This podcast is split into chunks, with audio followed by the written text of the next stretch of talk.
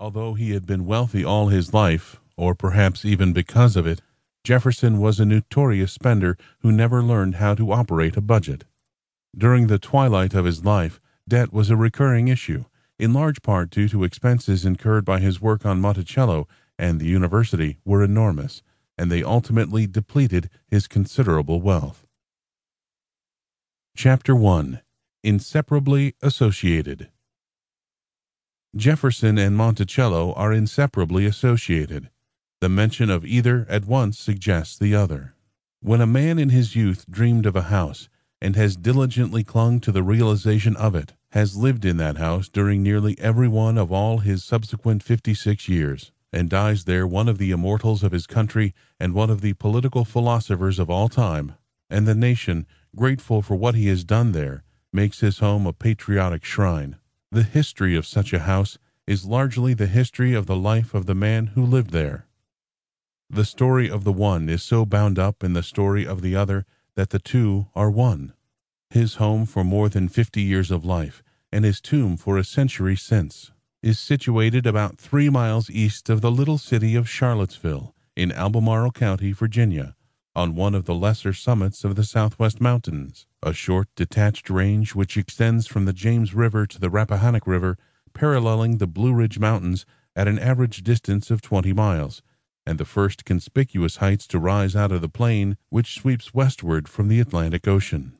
Paul Wilstach, Jefferson, and Monticello.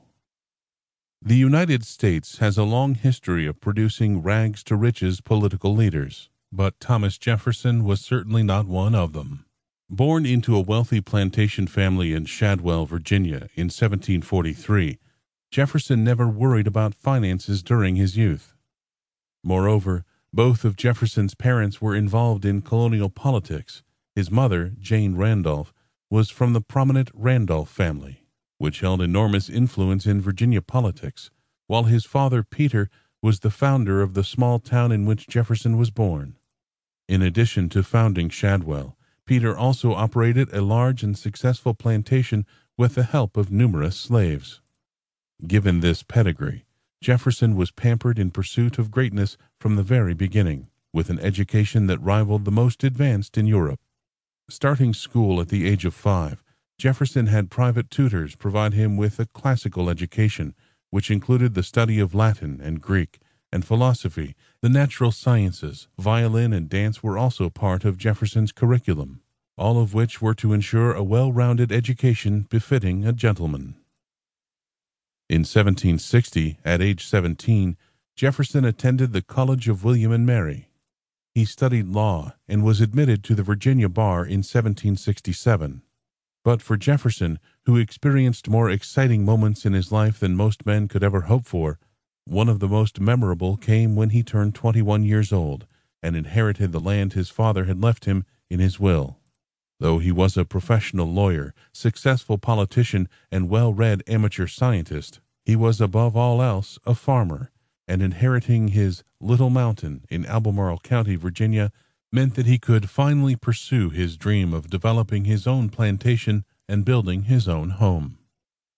For several years, as he continued to study law in the colony's capital at Williamsburg, he planned his new home.